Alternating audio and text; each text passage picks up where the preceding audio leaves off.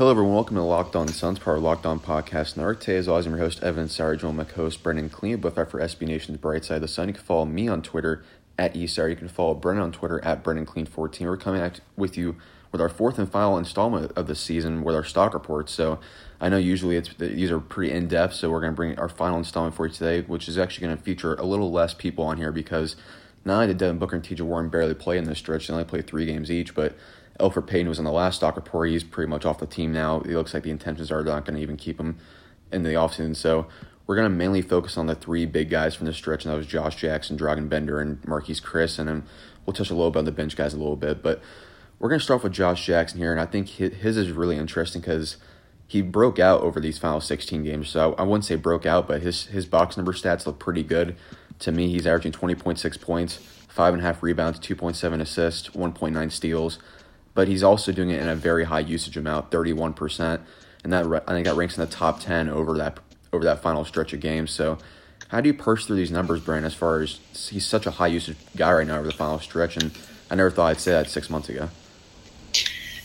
Yeah, it's a, it's the thing we've been really having to work through this entire stretch. Like you know, obviously being excited about his development because while he's done it inefficiently, and that's not always how you like to go through the season. Um, sometimes those extra opportunities aren't always beneficial if they turn into bad shots or just playing too many shots that, that hurts the team, of course. But, um, you know, at the same time, Jackson really had to, in a way, step into that role. There wasn't anyone else, as we'll talk about. I think out of this stretch, Booker and Warren both played four or five games. So yeah, it's it's difficult to really sort through where he maybe stepped over the line of doing a little too much and playing outside of himself, and how much of it was uh, just the conditions around him on the team where there was no other player that kind of had the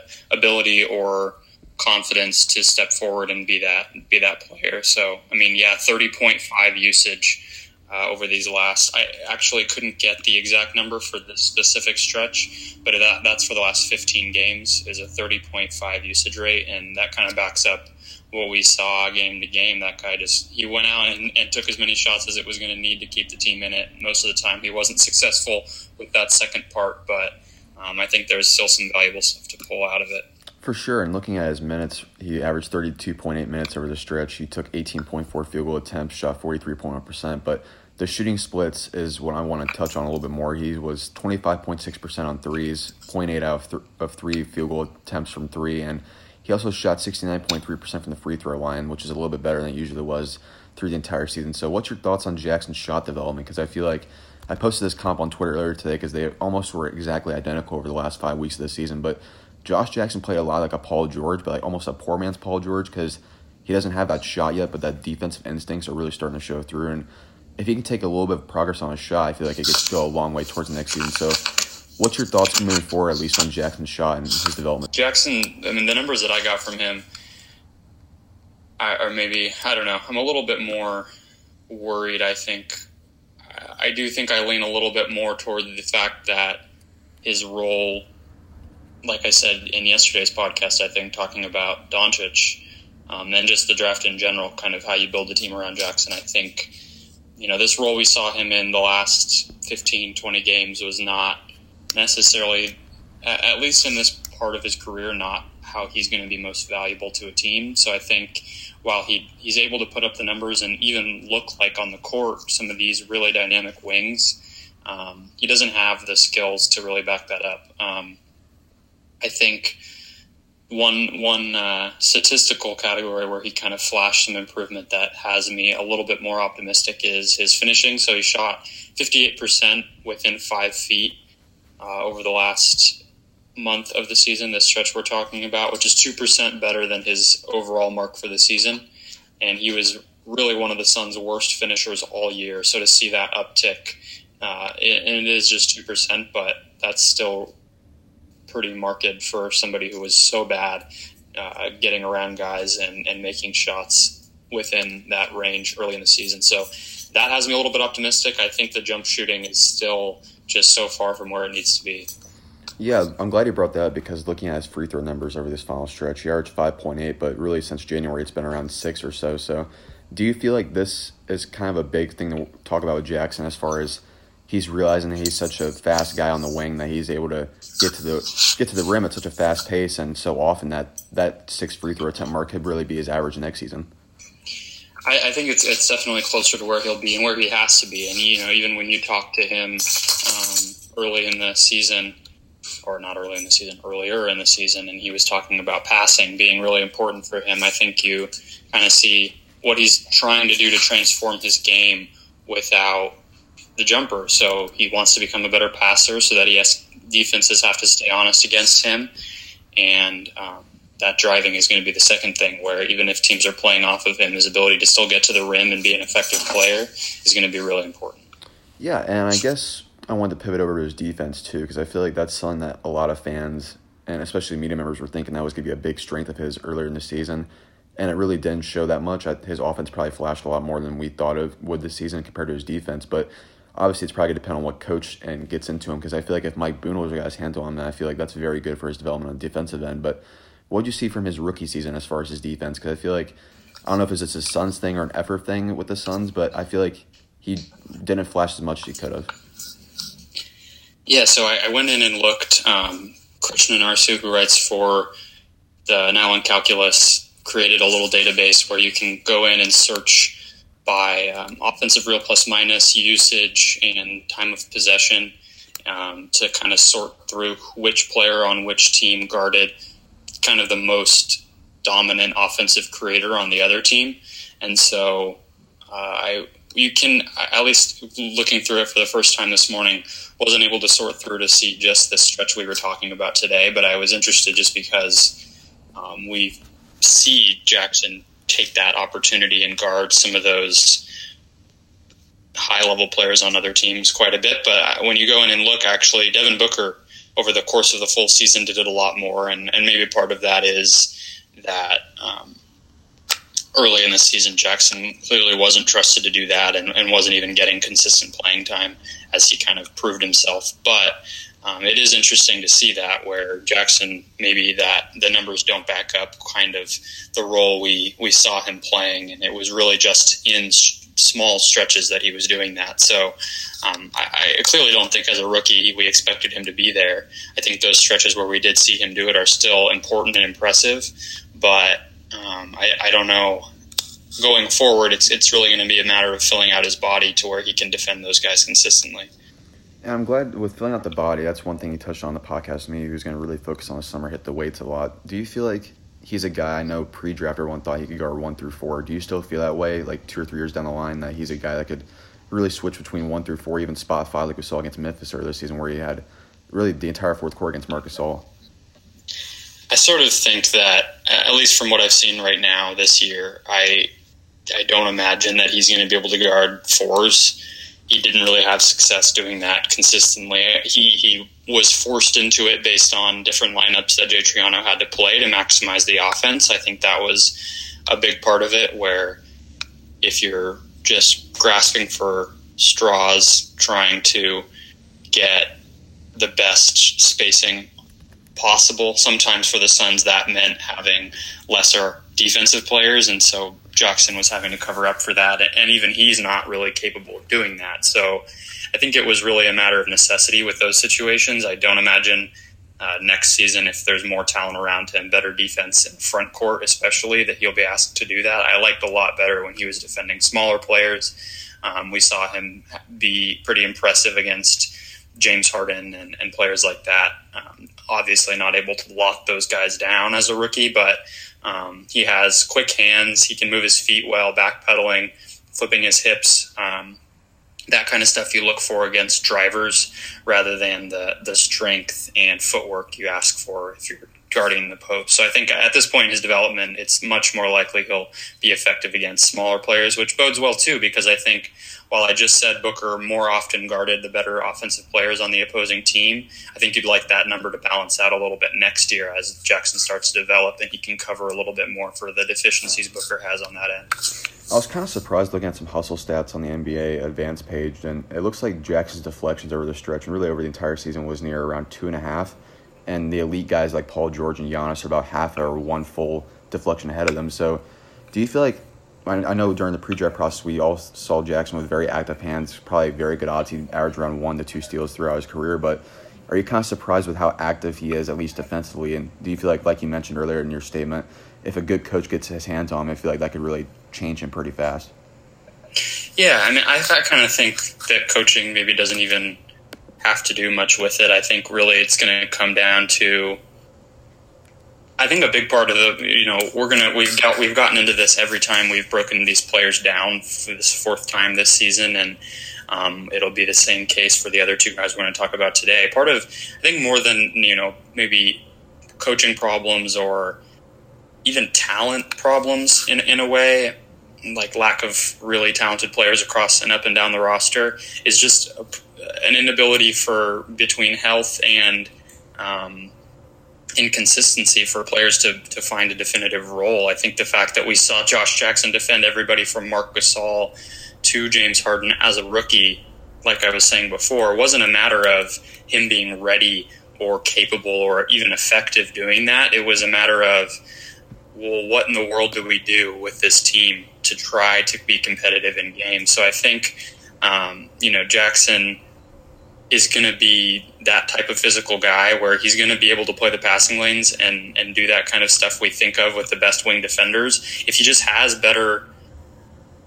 a more simple, simple, simplified role and better players around him. So if there's a rim protector in place for the majority of every game next year, he's not going to have to do any of the crazy stuff he was doing guarding players a foot taller than him next year or anything like that. He's going to be able to, to really just dial in, be that Andre Roberson, Victor Oladipo, Paul George type of, of wing defender, and I think he's going to be pretty effective if he can continue to develop like he has.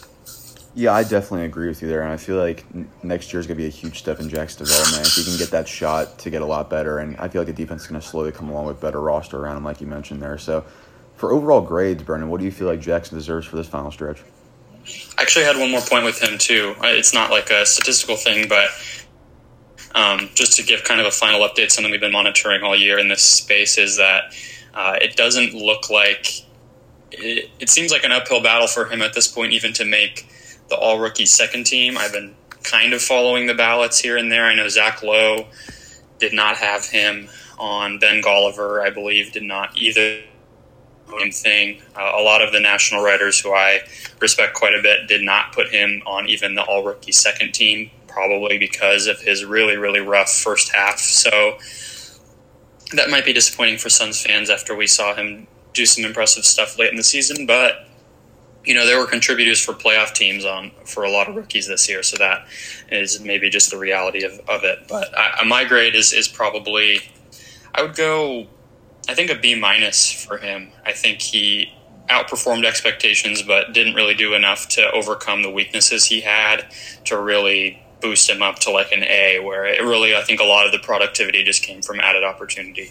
Yeah, you bring up a good point there. I'm actually going to stay in the B realm, but I'm going to go a little bit higher than you with a B plus. I feel like we saw development, uh, especially passing wise. I know the turnovers were a little bit of a mess near the end there, but he seemed to really find his niche as far as driving and going to the rim at a constant rate. His foul his fouls went way up as far as getting to the line, and his jump shot, as we know, is going to take a little bit of time. And probably more longer than I expected, but I think it's going to pay off in in spades eventually with the amount of usage you got over this last final stretch. But I'm glad you brought the rookie part there because I was going to ask you about that before we moved on. But do you feel like Kyle Kuzma and like those kind of guys? I know all rookie, second team, first team. Those there's a lot of wings in that category. So do you feel like maybe Josh Jackson, like he's su- supremely com- confident and motivated person? Do you feel like this might motivate him heading into the summer if he doesn't make any of those all rookie teams?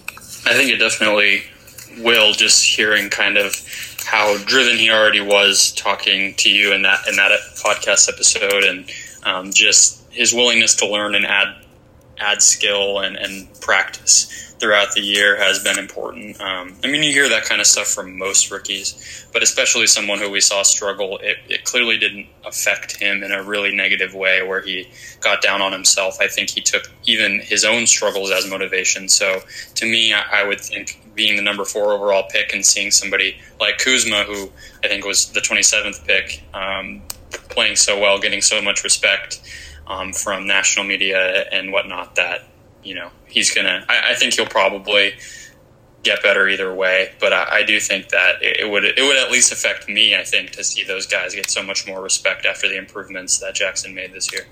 For sure, I feel like Jackson's really kind of stepped into his number two role behind Booker, and it's been really fun to watch. Especially even though he hasn't been playing, the extra usage has been, even though a kind of a crutch in his in his kind of armor because I know the extra opportunity allows more mistakes, but I feel like he's going to grow exponentially from those. So we're going to move on to a pretty controversial guy in the timeline right now. That's Dragan Bender, and I feel like we should touch on him before Marquese Chriss Cause I feel like I feel like Bender probably took less strides than Chriss did over this final stretch, and I want to get your thoughts on that first. Do you feel like Bender or Chriss is the one that's probably on the the weakest link right now from the last stretch?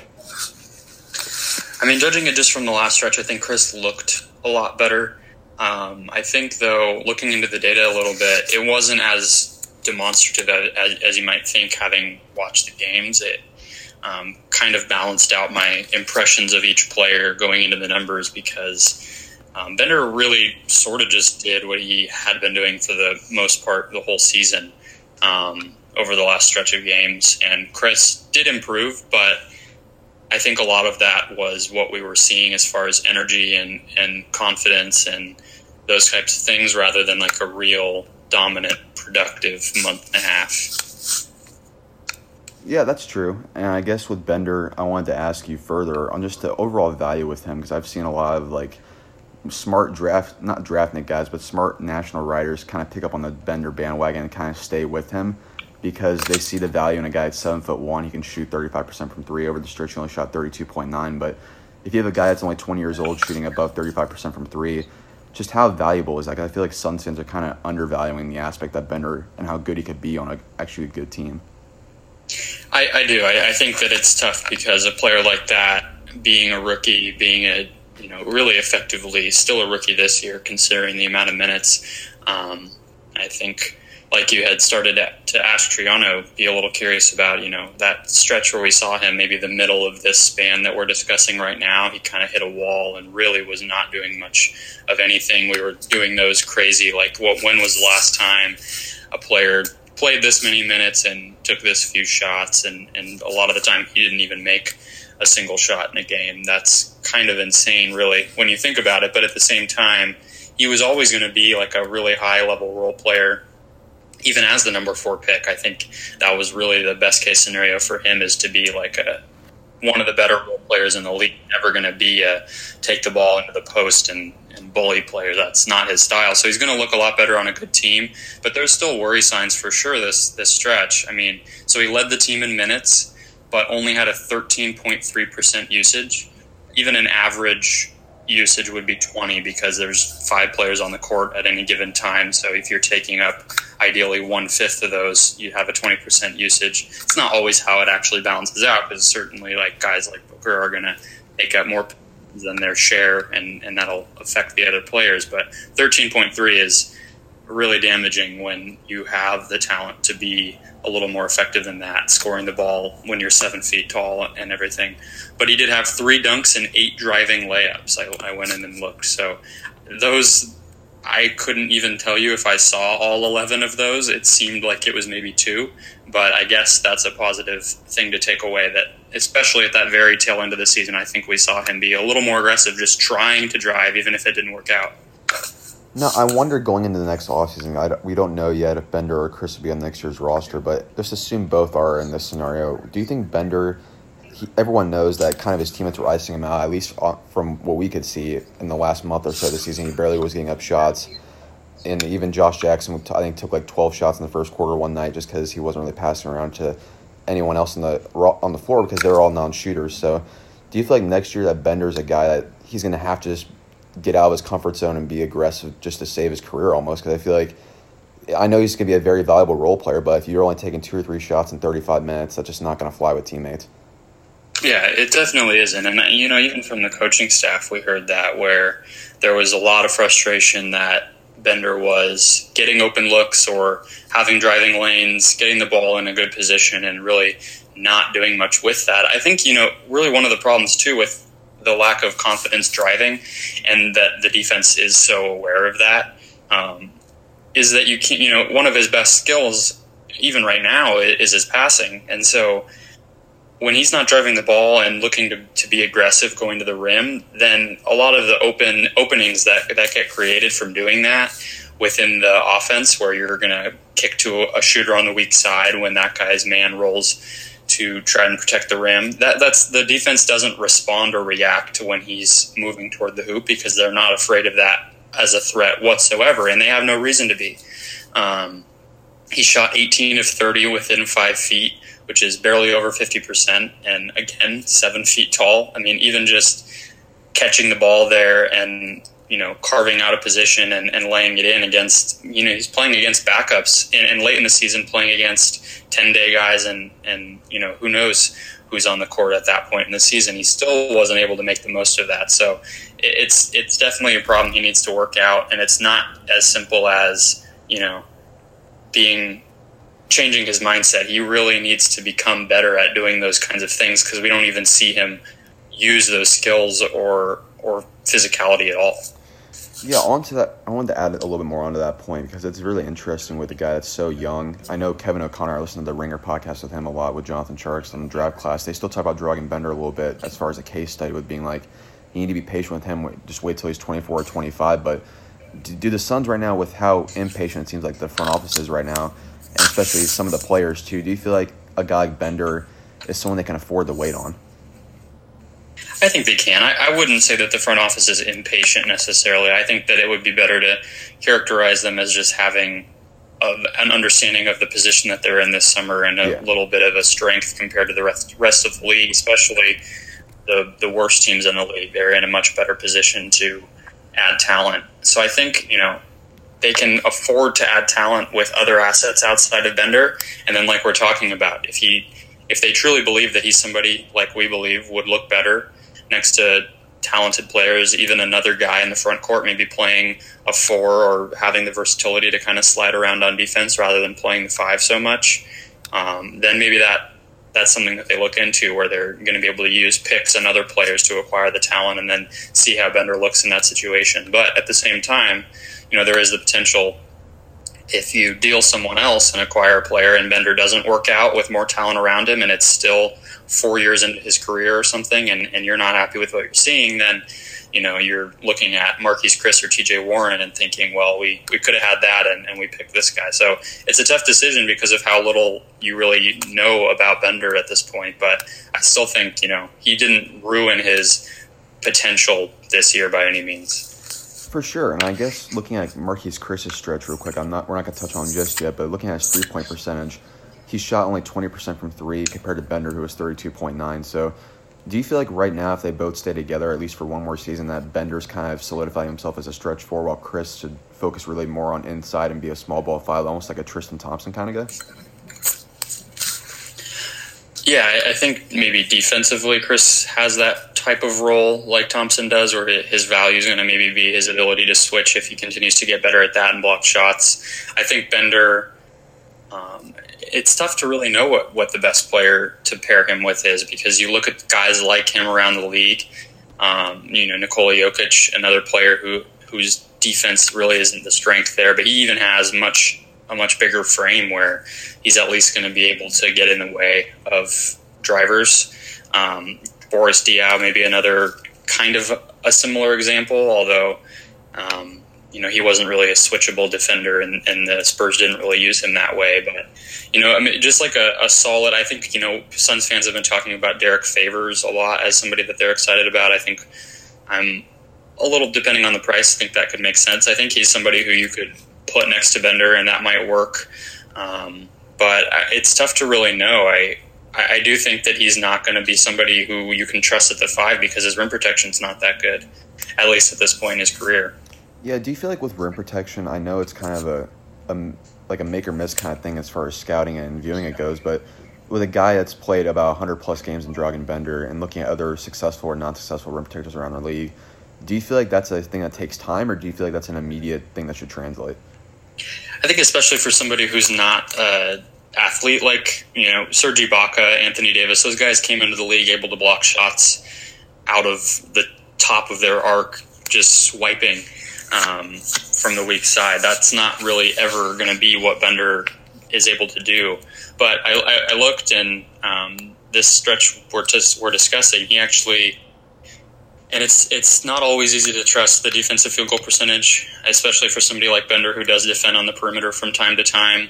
Um, there's it's just hard to really calculate who was responsible for the guy who took the shot and whether it was really even a, a defensible shot by Bender in these situations. But it was at 52.3% within five feet this these 20 or 15 16 games um, which is 12% better than the suns average over the length of the season.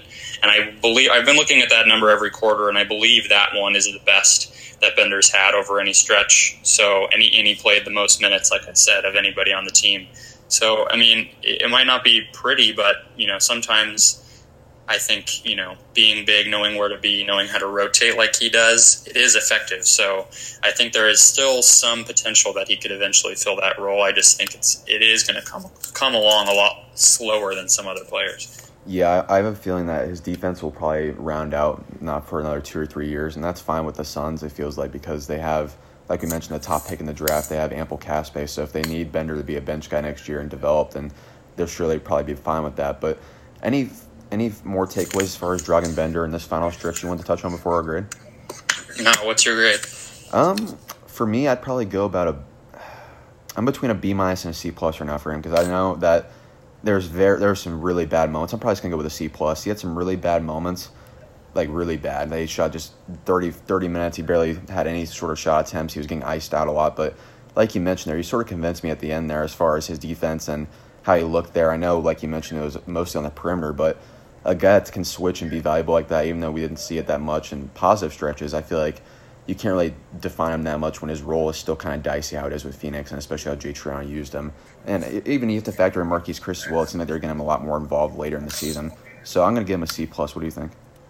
I think I actually have a, a C minus. I think a lot of I don't know. I, I think what he did the final stretch wasn't as good as he was at other points in the season, and while you know he still produced statistically, and I think it was a big deal for him to handle that minutes load, um, not get injured, not really become that much less effective in his role um, was important. But at the same time, um, you would have liked that if he's getting all those minutes, there's less talent around him, that he took a little bit more of a center piece of the team away from Josh Jackson, away from um, even like Tyler Ulis, players like that, and, and really put his his foot forward. But you know, uh, kind of a, a, little bit of an average grade, I think, but just a little worse than average. So I'll go that C minus. Before we jump into Marquese Chriss, I wanted to ask the main question I wanted to get out today, and that's just your thoughts overall on both Bender and Chriss. If they had to just pick one right now, who would you pick? It's still Bender for me. I think you know, Chriss, I think what was so exciting about him, which I guess we can just get into him, is that last stretch. It just was such a revelation compared with the third quarter, I guess you could call it.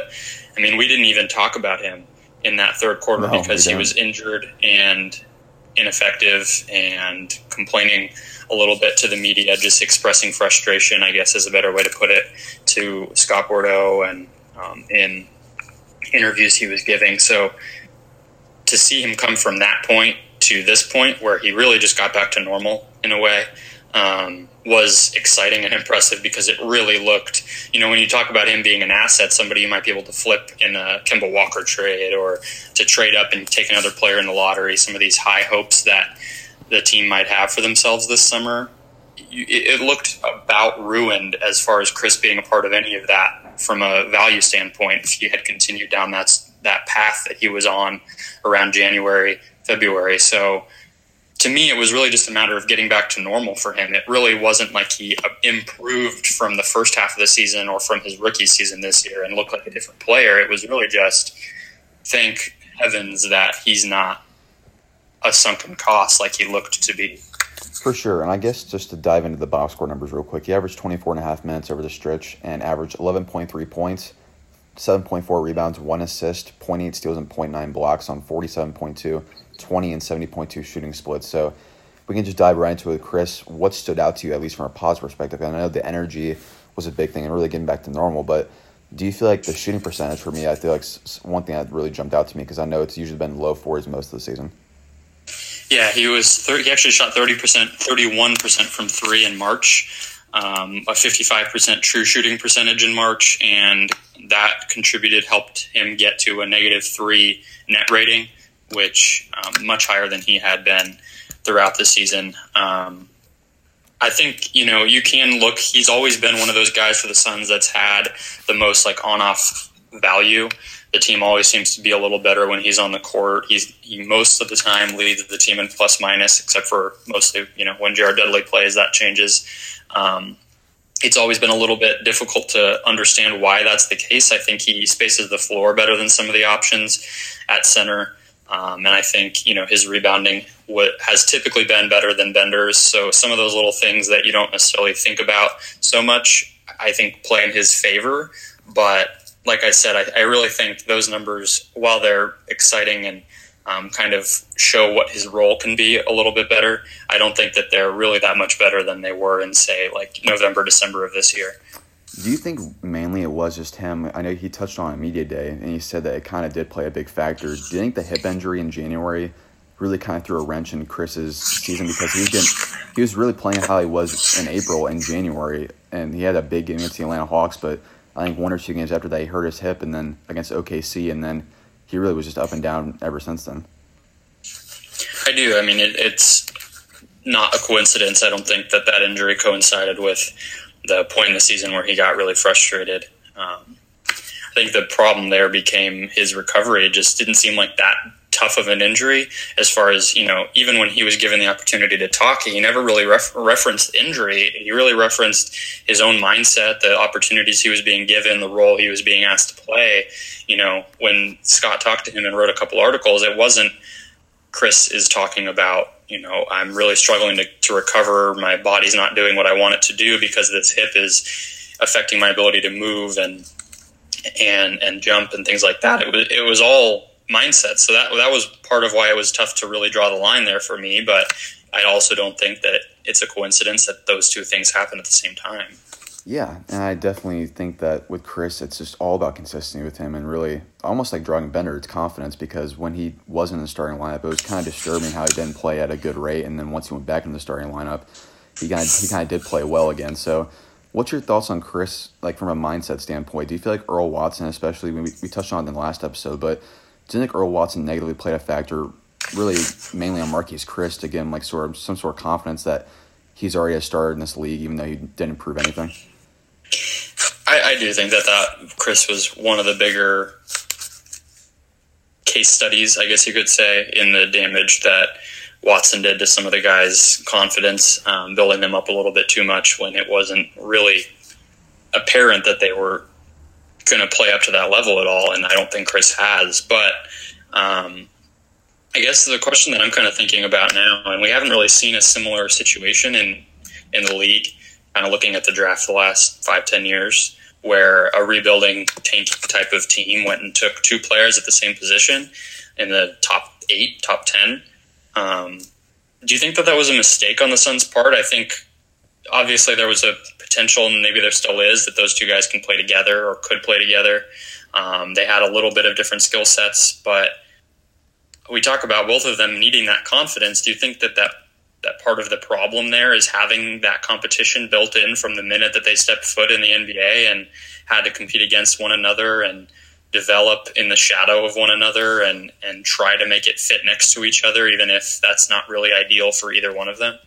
Yeah, I really think that's the case as well. I think really it was just two guys that were 19 years old. Bender was 18 and they were immediately thrown into a competition between one one really one one versus the other because Tyson Chandler was the starting center, Alex Len was already there Alan Williams was in camp already. He was already proving himself. So really the center position was already filled up and they already had to decide, hey, Marquese Chriss, Dragan Bender, who, who's the one of these guys? And it seems like right from the jump that Earl Watson preferred Marquese Chriss and really put Bender not in the doghouse, so to say, but didn't allow him any sort of opportunity at this in the front court. He put him at at small forward at seven foot one, which is kind of confusing when looking back on it. But really, I just think you, you I think you hit it right in the head, Brent. I think it was just a confidence thing as far as with Chriss and Bender. And I think Chriss kind of took it the positive way with the Watson, while Bender took the negative way. And now you're seeing the prices paid for with Jay Triano this season. So I think you're right on the money there. So what what do you think about with Marquese Chriss and moving forward with him? Just was there anything from a negative standpoint that stood out to you from this stretch? Because I know there were a lot of positives with him, but the negatives for me continue to stand out, especially from his IQ standpoint. I know it was improved, but I saw so many times in games where he just left the guy in the corner just ball watching, and that next time down he would immediately do it again, and it'd just be a wide open three that he would he would be allowing every single time. Yeah, I would say that the inconsistency, and I don't necessarily put it on Triano. I think he was at least when we would discuss it with him, pretty clear about whose responsibility it was and when they felt comfortable switching. I would I would ask him anytime I saw Chriss or Bender switch screens for a long period of time when I was at a game. I would ask him, um, you know, what the thinking was, and he's very clear about when they did it, what matchups they looked to attack uh, etc. And Chriss did not seem always clear on what the responsibilities were there. He would call switches when the ball when the man defending the ball handler wasn't ready for them, and that would leave an open drive to the rim pretty often. I think that's part of the reason that sometimes the same, like you were saying, that there were shooters left open is he thought he was corralling the ball handler or or you know attaching to the ball, going to the rim, tagging the the driver there, but then there would be a shooter wide open um, that he left. I think that those problems, like you're saying, are a matter of knowing the scouting report, knowing the system, knowing um, who he's on the court with, because that was a big thing Triano would talk about. Is it really is a matter of personnel from the Suns' point of view, because not everybody on the team was capable of making those those switches successful. And then I think um, finishing for him, he should be a lot better at finishing. That's I, I, talk about it all the time. This team was miserable finishing around the rim this year. He shot 61% at the rim this stretch, um, which is worse than his season mark, actually. Um, he, with how much athleticism he has, with his the strength and, and bulk he's put on, and his ability to finish through contact a little better than he did last year, he should be much higher than that. He should be leading the team, honestly, especially with Tyson Chandler not in over this stretch. Um, and he, he didn't do that. He didn't wasn't able to really make a mark that way. Catching lobs, doing that kind of stuff, really just never has become a, a focal point of the Suns' offense because he's been so inconsistent with it. I went back and watched some of Chriss's highlights his rookie year, and I went back and watched some of the games this year, really just dialing in on watching him mainly. And I went back and saw that he really hasn't developed any sort of post moves at all, really outside just maybe one extra move that he's added to his bag. But is that kind of worrisome to you that he really hasn't developed any sort of post moves at all. He's been a guy that really just sells for the perimeter jumper, and he isn't good at it. Yeah, he, he's not he's not an interior player at this point at all, and I think part of the problem there too is like uh, to go back to some of the the reads that he's not really comfortable making. That that translates on offense too because he he's not really a passer whatsoever. I think that's that Kings game. Not to go back to it, I talk about it all the time when I talk about Chriss because for 48 minutes that night, it looked like that guy was had figured a lot of things out. Where the passing, especially, you know, maybe he's not going to be a guy who's at the elbow facing up. That maybe was how he was built coming out of college with the athleticism he had. I don't think that's the type of player he's going to be anytime soon, but you know, if he, even if he's just going to be a screen and roll player, there's still value there, especially if you can make passes. And in that Kings game, he was making passes to the weak side corner, and the Kings just didn't know how to react because that's not something he'd ever shown. And their defense is not that great, but he's really never done that since. I think that Hawks game you mentioned, he showed he he flashed some some of those similar passes in those four on three situations, but that's not a consistent part of his game either. So uh, he really has a lot of ground to cover developing on the offensive end, just becoming a more aware player of not only when he has an open shot, but what the, the offense and defense are doing around him to create open shots for his teammates, take up space, finish. Um, really, just be a more productive and valuable player for the offense rather than just you know getting up shots or taking shots when they're open. We talk about a guy who's usually smart on the floor with his read and all that, and that's Dragan Bender. But the opposite with Marquese Chriss. And do you feel like a coach like I know the coaching search is in full swing right now. Mike Budenholzer might be the hire next 24 to 48 hours, or they could go with a guy like Jay Triano or Frank Vogel, etc. But do you feel like one of those coaches could really tap into Marquese Chriss's untapped potential, or do you feel like Chriss is kind of a sunken cost at this point and his value is not going to be really that high? No, I definitely don't think it's a, a, sunken cost. I think to to go back to what I was saying with Jackson about role, um, I think if if Chriss is put in a situation where he's where he knows exactly what he needs to be doing. I think probably switching with him at this point at least early next season in, in training camp. That's not something that he should be asked to do. He really was ineffective doing that completely. That should be exclusively for Bender, um, Jackson, guys who can handle that. Chriss should be really just settling around the rim. Um, weak side rim protection, that kind of stuff that he has shown himself to be effective at. And he's even become a better post defender, I think. And then offensively, I think he's really just going to be best screening, popping, drive, uh, rolling.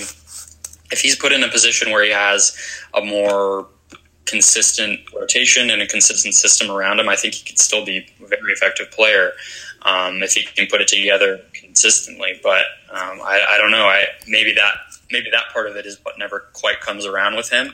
But I do think there's still plenty of potential for it to happen.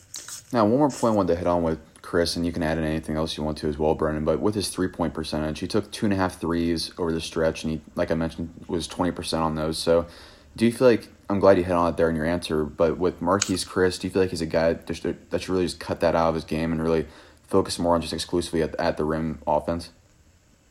I think he, he could do a he could be a, a pretty effective pick and pop player um, if he can get his footwork there. I actually think the footwork's pretty okay. He, he kind of has that tango with the ball handler down pretty well.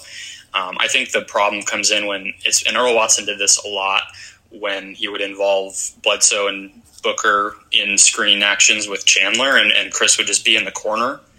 That that never made sense to me. And even when Triano would do that sometimes this year, I understand he can make that shot, and he did it pretty effectively. I would actually be interested to go back and see just his corner three point percentage over the past two years because I'm sure it's higher than his normal. But that that's not a role that really makes sense for him because he doesn't know what to do when that shot's not there. So I don't necessarily think he should not shoot threes because if you have that ability and you're able to do it um, at an above average rate, which he has been for stretches, I think you should still explore that part of his game if you're the Suns. But um, I think just simplifying when he when he's shooting um, is going to make a, a big difference for him. For sure, and I guess to end up and wrap it up with Marquese Chriss, I'm going to throw him a C grade on my report card. I know with Bender was a C plus, I think Jackson was a B plus, but I think Chriss has a C because we didn't see much progression, like you said. We saw the same flash that we saw on a more consistent level, but albeit it was the same things we saw from Chriss last season, and really his three his three point percentage took a big dip, and that's something that's really worrisome to me, and really kind of shows you that he should be just a an at the rim kind of guy, and like you mentioned, a pick and pop kind of guy. So I feel like that, that role for him is kind of solidifying compared to Dragan Bender, who should be more of a perimeter player at this point point in time, while Marquese Chriss sort of transitions inside 15 feet and in. So, what's your grade for Marquese Chriss? I'm actually going to go lower. I think I'm going to give him a D. I think he's one of the players with the tools and development um, to be a more impactful player. I mean, the thing we have to remember is this team. I think they won two games during this stretch. Yeah, two and two and fourteen. Yeah. Yeah, so it's like you know, when Chriss has the tools that he has and has shown the ability to be a productive and effective player, like I mentioned with the plus minus, he has been a valuable part of the team statistically over different stretches of his career. He's somebody who I was really looking when he got back in rhythm, got started to get consistent minutes again to be a bigger part of winning and competing in games. And he was, I mean, no one was. It's not anybody's fault specifically.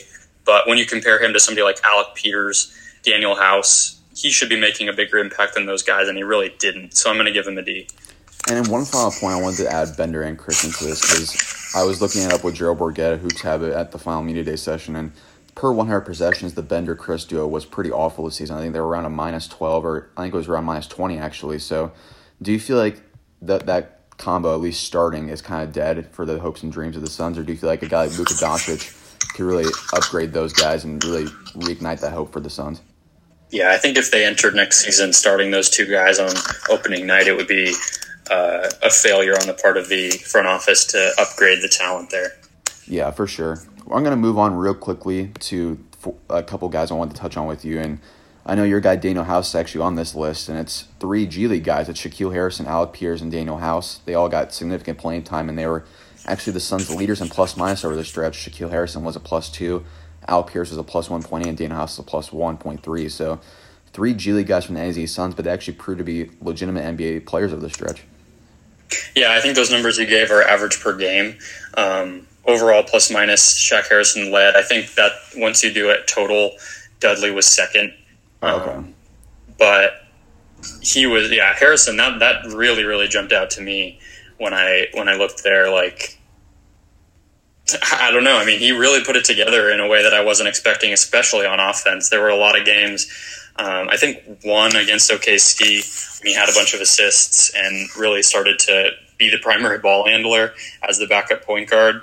That was something I didn't really think he was capable of making cross court passes driving um, finding open guys and really, you know, finishing better than I thought he was really capable of. So I think, you know, we kind of talked at that time is at, he, he's at least earned himself a, a legitimate shot to make the team next year. Definitely going to get a camp invite. I would push Tyler Ulis in that role and, and uh, you know, maybe even be a candidate for a two way contract next year if, if he doesn't make the, the 15 man. At this point, I imagine they're going to pick up Tyler Ulis's option because it's so cheap. I think it's around 1.2 million. But do you feel like Shaq Harrison might actually give Ulis a run for his money in Flagstaff in September? I, I do. I think um, just based on the consistency he was able to show on the defensive end, you have to be excited about his potential because I think he has the skills on offense. I just think you know we need to see him. He needs to get that time competing against NBA talent on offense more often he's another guy similar to Ulis, really that that could benefit from um, adding muscle, adding strength, playing against those types of players on a nightly basis, and really learning how to how to use his his style and his body most effectively. Um, going into those defensive numbers, though, too, that I mentioned at the beginning in the database of who defended the opponent's top players most often.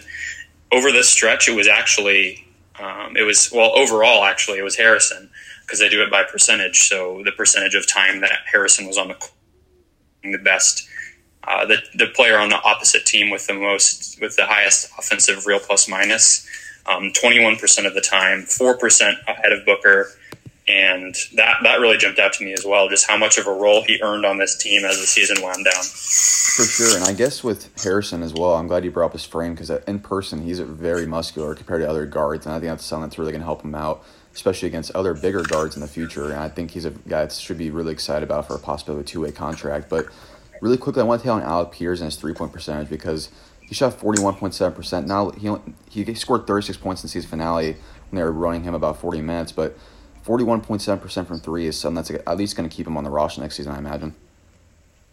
I think it, it probably has to, just because you really didn't give him enough of an opportunity this year to say that he's a somebody who should be moved on from. Um, I do wonder about his role. He looked times on defense, moving his feet, and even you know protecting the rim, just getting in the way and and trying to draw charges. Um, much more effective, knowing how to to use his what he what are his his very limited strengths on that end to actually be somewhat of an effective player. That really jumped out at me. Makes me think that maybe he could be an NBA player. Um, he has that in, insanely quick release on his jumper. Um, really good footwork on that shot too. I mean, that's why he got drafted. Um, but he's going to need to round out the rest of his game. And you know, he's the guy when I whenever I've been at practice in, in there before games, whatever. He's he's the one that's always working the hardest. So you know, if it's if there's anybody to bet on, it probably is him. But it, it's an uphill battle, I think, too.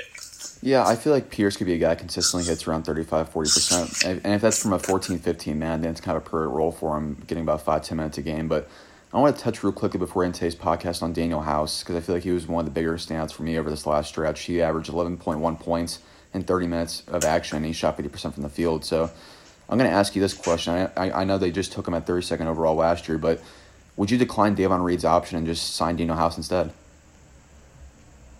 I would rather, you know, try to keep both and see what you can do.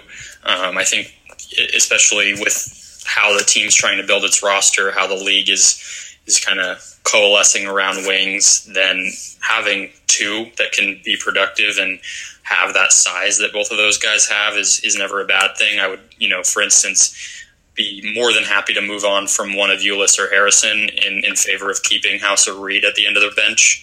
Um, and it's perfect to me because I'm the guy that harps on rim finishing for this team so much. When I went in and looked over these last 16 games, that House was uh, well, actually, this isn't even over just the stretch. This is for the full season. House is second on the team. I think it was like Mike James or some some random player that actually didn't play that much was first. But House was second on the team this season, at finishing at the rim with 67 percent. Um, so it's pretty perfect that the guy I talk about the most just happened to fit into the category I slam the team for the most. So I, yeah, he's shown so much. I think you can't really uh, help but give him a chance next year. Do you were you kind of surprised though? I know we were banging the drum for Danuel House in like February, but were you surprised that in April they were running the offense through him? Because I never thought I'd say that.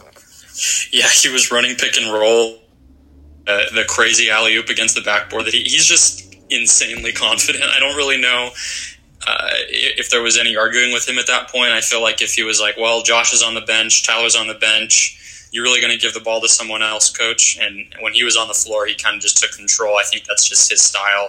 Not that that's what he'll be playing next to Devin Booker or something like that. Um, I think he can be a really solid three and D guy with some of that off the dribble upside.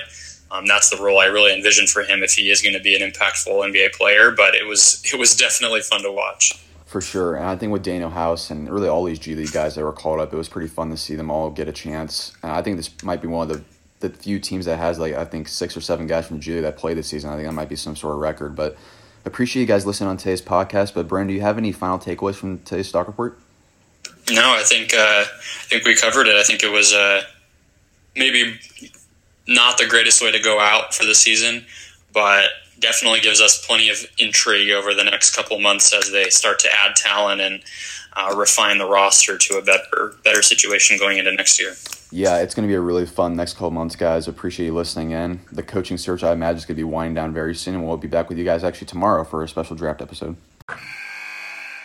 Wilson, you sent the game-winning email at the buzzer, avoiding a 4:55 meeting on everyone's calendar. How did you do it? I got a huge assist from Grammarly, an AI writing partner that helped me make my point, and it works everywhere I write. Summarizing a doc only took one click. When everyone uses Grammarly, everything just makes sense. Go to grammarly.com slash podcast to download it for free. That's grammarly.com slash podcast. Easier said, done.